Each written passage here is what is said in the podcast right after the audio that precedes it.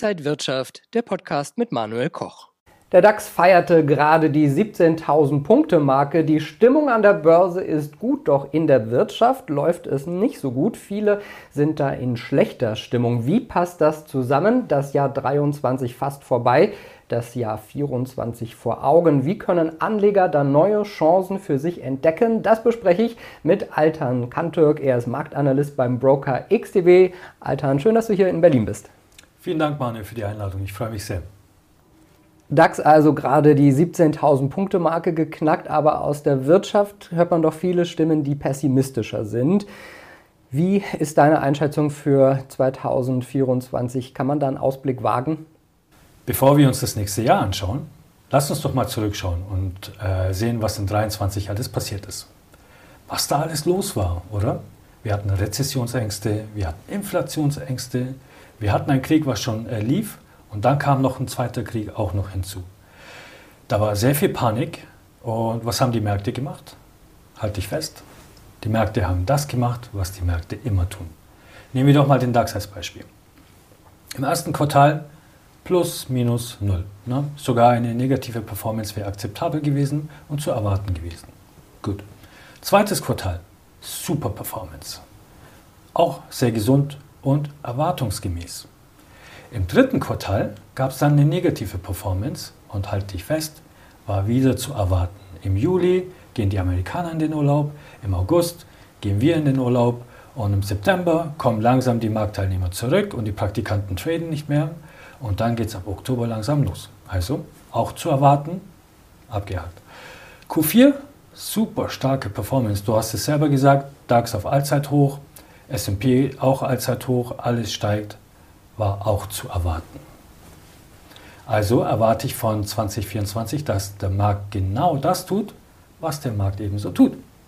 Wir kennen alle die Fragen, wie sind denn jetzt die Aussichten für nächstes Jahr? Und Experten sagen dann immer gerne, ich habe ja keine Glaskugel, kann ich jetzt nicht so genau sagen. Aber natürlich als Journalist stellt man diese Frage sehr gerne. Äh, was denkst du denn von diesen Prognosen? Wie aussagekräftig sind die, wenn man wirklich ein Jahr im Voraus da was voraussagen soll? Also Prognosen sind ja eigentlich nur Meinungen. Es macht Spaß, ne? man kann auch sehr viel berechnen, aber die, das bleibt einfach eine Meinung. Wenn du zehn Experten einlädst, fünf werden äh, eine Meinung vertreten und die anderen fünf werden eine andere Meinung vertreten. Alexander von Humboldt hat mal gesagt, jeder muss den Mut der Überzeugung haben. Und das ist für mich in, mein, äh, in meiner Ansicht das Aller, Allerwichtigste, um erfolgreich, langfristig erfolgreich an der Börse zu werden. Wenn ich die Überzeugung habe, dass ab Kalender 41, Kalenderwoche 41, die Aktienmärkte steigen, dann kaufe ich den DAX, kaufe ich den äh, Nasdaq, kaufe ich den S&P. Ich glaube, dass jeder Kleinanleger und Trader mit ein bisschen Fleiß und Plan so eine Überzeugung am Markt haben kann, dass er langfristig tatsächlich erfolgreich sein kann und Geld verdienen kann. Du hast ja SP und Nasdaq gerade schon erwähnt, also die USA, da gibt es in den, im nächsten Jahr Wahlen. Joe Biden ist wahrscheinlich gesetzt als amtierender Präsident. Wer gegen ihn antritt, noch nicht so, aber Donald Trump könnte es wieder werden. Was erwartest du denn da und was bedeutet das dann für Anleger? Also Donald Trump ist immer für eine Überraschung gut. Wir erinnern uns an 2016, da hatte ihn keiner auf dem Schirm und keine der Umfragen war, hat äh, Donald Trump begünstigt gehabt. Normalerweise hat der amtierende Präsident immer einen Vorteil bei Wiederwahlen. Aber dieses Mal, na, die Amerikaner nennen ihn Sleepy Joe, ähm, wahrscheinlich ist er gesundheitlich auch an, seiner, an seinem Karriereende angekommen. Wer es genau sein wird, ne, wer am Ende das Rennen macht, das weiß ich auch nicht. Ich rate nicht. Aber ich weiß aus historischen Daten und Fakten, dass ähm, Wahljahre in den USA auch bedeuten, dass die Aktienmärkte sich gut entwickeln. 85 Prozent der Zeit sind die Aktienmärkte immer gestiegen in Wahljahren. Jetzt vielleicht noch ein kleiner Pro-Tipp. Ich hatte vorhin Kalenderwoche 41 angesprochen. In Wahljahren, in diesem Jahr sind die Wahlen in Amerika am 5. November also einen Blick auf die Woche vor den Wahlen haben. Wenn Sie sehen, dass große Volumina äh, eingesetzt wird und Kapital äh, eingesetzt wird, können Sie gerne mitmachen. Ein weiteres wichtiges Thema, die Inflation. Immerhin ist sie schon deutlich runtergekommen, wird uns aber auch wahrscheinlich im nächsten Jahr noch beschäftigen. Und zum Thema Inflation haben viele Anleger gesagt, sie gehen in vermeintlich sichere Häfen, wie zum Beispiel Gold. Gold gerade auch auf einem Allzeithoch. Wie siehst du Gold? Bist du da optimistisch, pessimistisch fürs nächste Jahr? Gold ist so eine Sache. Ne? Äh, gefühlt ist es der sichere Hafen, was uns vor der Inflation schützen soll. Aber die historischen Daten und Statistiken ähm, bestätigen das nur bedingt. Es ist wahr, Gold äh, wird stärker, wenn die Inflation höher ist. Aber als äh, reinen Inflationsschutz denke ich, es gibt bessere Assetklassen wie zum Beispiel den Aktienmarkt. Ähm, ich schließe mich hier auch Warren Buffett ein bisschen an, weil meiner Meinung nach kann Gold nichts. Ne? Man hat da die Hoffnung, äh, dass es in der Zukunft eventuell mehr wert ist. Das heißt aber nicht, dass ich Gold nicht wirklich mag, weil wozu Gold richtig, richtig gut ist, ist aktiv zu traden. Ne? Zum Beispiel mit CFDs kann man Gold hervorragend traden und sehr gute ähm, Returns und Ergebnisse erzielen. Jetzt haben wir über so viele Details schon gesprochen für nächstes Jahr. Vielleicht einfach nochmal kurz zusammengefasst. Welche Assetklassen findest du für nächstes Jahr interessant und was bedeutet das dann fürs Portfolio? Manuel, wenn du mir diese Frage nächstes Jahr stellst oder übernächstes Jahr, werde ich immer wieder das Gleiche sagen. Wenn die Sparer und Anleger, Kleinanleger, Trader, egal äh, wie man sich seine Sporen an der Börse verdienen möchte, bereits in Aktien investiert sind, weitermachen. Wenn man nicht in Aktien investiert ist, anfangen. Wir haben vorhin auch schon gesagt, dass in 85 Prozent der gesamten Zeit, seit es äh, die Börsen gibt, die Aktienmärkte steigen. Und das ist so der Charakter von den Aktienmärkten. Und da sollte eigentlich jeder mit seinen Mitteln, mit seinen Möglichkeiten auch an diesem Aktienmarkt, äh, an den Gewinnen teilnehmen.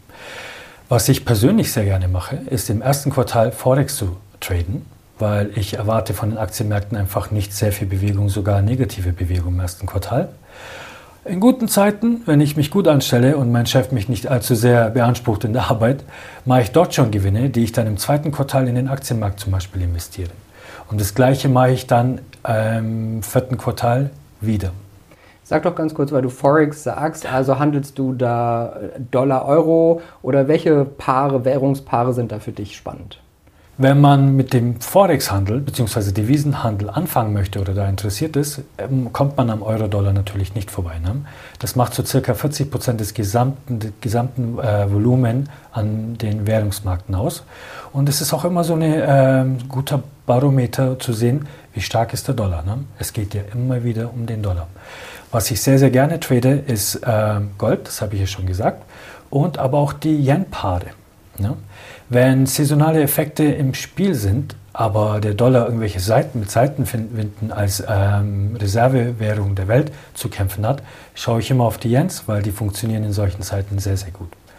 Natürlich braucht man da ein bisschen Übung, aber der Währungsmarkt gibt mir auch die Gelegenheit zu schauen, wie die Gelder in globalen Handel fließen. Das hilft mir zu verstehen, wo wir uns gerade in der Konjunktur befinden und ob die Weltwirtschaft ein, eigentlich reibungslos funktioniert. Das gibt dann wieder Aufschlüsse, wie sich die äh, Aktienmärkte verhalten können. Also zusammengefasst kann man sagen, wer schon dabei ist im Aktienmarkt, weitermachen. Wer noch nicht, wird Zeit.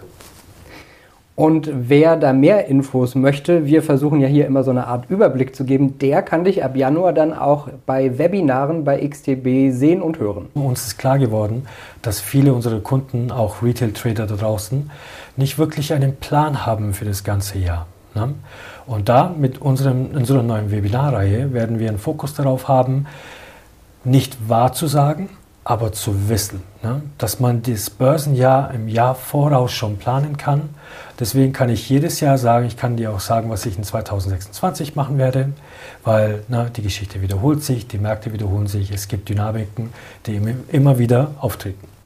Also ich schaue auf jeden Fall auch rein und würde mich Sehr auch schön. freuen, wenn wir uns öfter sehen. Dankeschön, dass du hier zu Gast warst, Altan Kantürk von XDB und danke Ihnen, liebe Zuschauer. Wenn Sie mehr Interesse haben, schauen Sie mal auf den YouTube-Kanal von XDB und die Webseite ist xdb.com, da finden Sie auch mehr Infos. Dankeschön, dass Sie heute mit dabei waren. Bis zum nächsten Mal. Tschüss. Und wenn euch diese Sendung gefallen hat, dann abonniert gerne den Podcast von Inside Wirtschaft und gebt uns ein Like.